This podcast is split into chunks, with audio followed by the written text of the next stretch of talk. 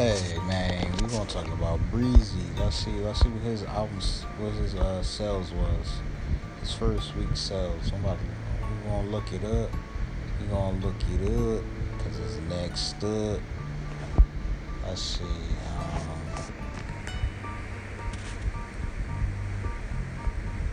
Look it up. Let's see. Chris Brown. Cause I know you people like to hear. I know people like to hear. You people like to hear this. Chris Brown.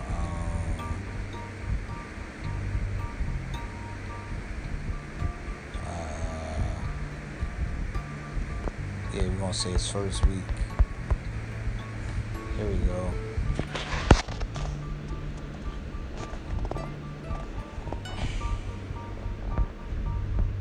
Let's see. You know what, but before I do that, what was Chris Brown's first song ever? Let's hear what this say. Run It. Yeah, y'all remember that.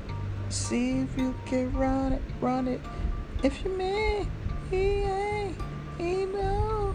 See if you can run it. Alright, so look, right? That was his first song, and that was back in 05. That was June 30th of 05. Dag, man, I was 15 when he dropped that jump. I was 15. It's crazy. Time fly. I'm like in my 30s now. That's crazy. But debut. All right, say Run It. Debut single by American recording artist Chris Brown. It was produced by Scott Storch and written by Sean Garrett alongside guest artist Juel Santana. The song appeared on his debut studio album, Chris Brown, and was released as a single on June 30th, 2005. Yeah. Let's see. How many songs?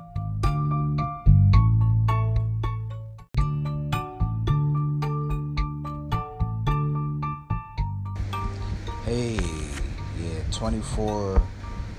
It's 24 songs on an album. Yeah, that's right. 24 on an album. 24 songs on an album. He was upset because of lack of support that he was receiving due to Instagram. He posted basically that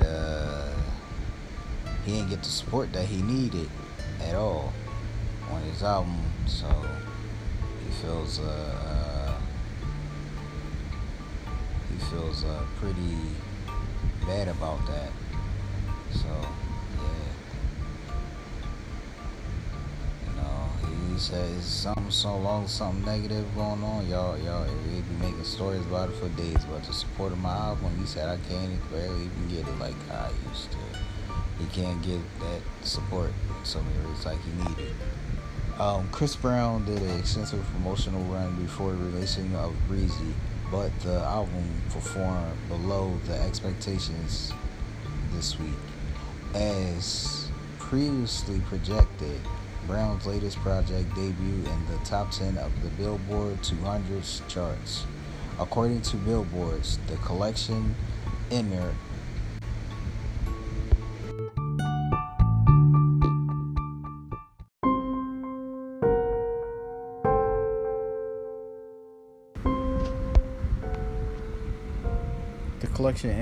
at number 4 with 72,000 equivalent album units moved. The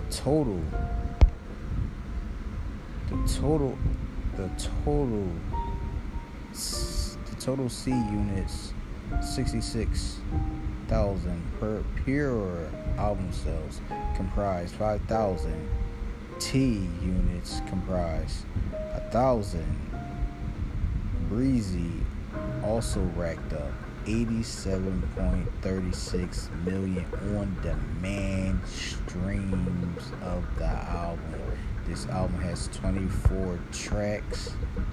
The album has 24 tracks. I'm pretty sure I'm pretty sure it's a good album. Pretty sure that is worth listening to. Pretty sure he comes with some good music like he usually do. I know one of the artists he got on there is Lil Durk. So Lil Durk, he on fire right now. He doing his thing. So I'm gonna read some of this off to y'all. I'll put the link in the description so you guys can go to Apple Music and go pick up his album.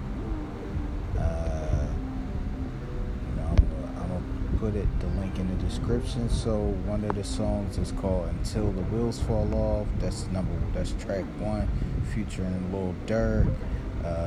He got another one called "Cab," "Catch a Body" featuring Fabio Foreign, "Pitch Black." He got another one with Lil Wayne and Blue. That's track 4, track 5, and I'm not gonna read all of them to y'all, so y'all gonna have to just go check it out yourself. "Addicted" featuring Lil Baby. He got another one, "Call Me Every Day" with WizKid featuring WizKid. "Closure" featuring her. He got Bryson Tiller, "You Need the Right," "I Don't Need You Right Here," "Sex Memories" featuring Ella LMA. I'm always messing her name up. I always remember like LMNOP. Her name remind me of that LMNOP, but you say LMNOA. Say like, no, but you got another one called "Hum" featuring ESTG, and you got another one called "Show It." You got another one called "Sleep at Night." You got another one, "Passing Time," and last but not least, this is all I'm reading. He got another one called "Forbidden." So go check his album out. Go support Breezy. And, we got Apple. If you got Apple Music, it's only, you want to buy the whole album, it's $13.99 on Apple Music. Or you want to buy one individual track, it's $129. So that's pretty much it on that.